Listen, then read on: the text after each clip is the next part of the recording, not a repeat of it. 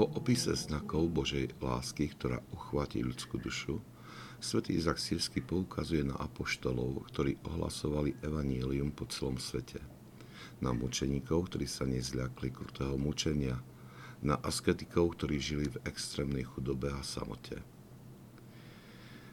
Poukazuje teda na príklad svetých, ktorí po okúsení tejto Božej lásky nedbali na mienku sveta, Nedbali, že boli považovaní za bláznivých, nedbali, že sú, pochopen- že sú nepochopení.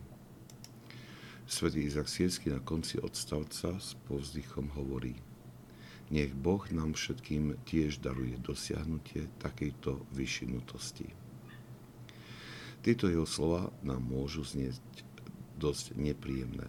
Je pre nás prirodzené, že sa usilujeme nájsť cestu života, ktorá by rešpektovala vieru, a zároveň bola v určitej harmonii so spoločnosťou, v ktorej žijeme.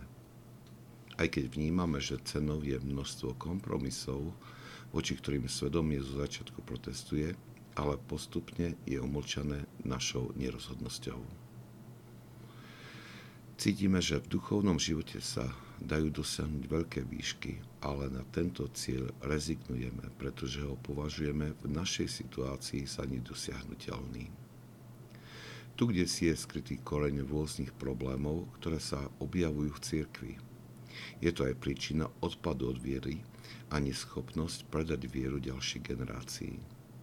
Duchovný život, ktorému chýba radikálnosť v hľadaní a nasledovaní Boha, nie je priťažlivý a naplňanie niektorých jeho aspektov je vnímané skôr ako záťaž, ktorá neprináša žiadne ovocie. Zaiste nie každý je povolaný byť apoštolom, mučeníkom alebo pustovníkom, ale každý pokrstený je povolaný kráčať k dosiahnutiu tej hlbokej jednoty s Bohom, ktorého láska úplne uchvácuje ľudskú dušu radosťou, ktorú tento svet nepozná.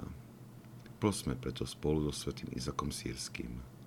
Nech Boh nám všetkým tiež daruje dosiahnutie takejto vyšinutosti.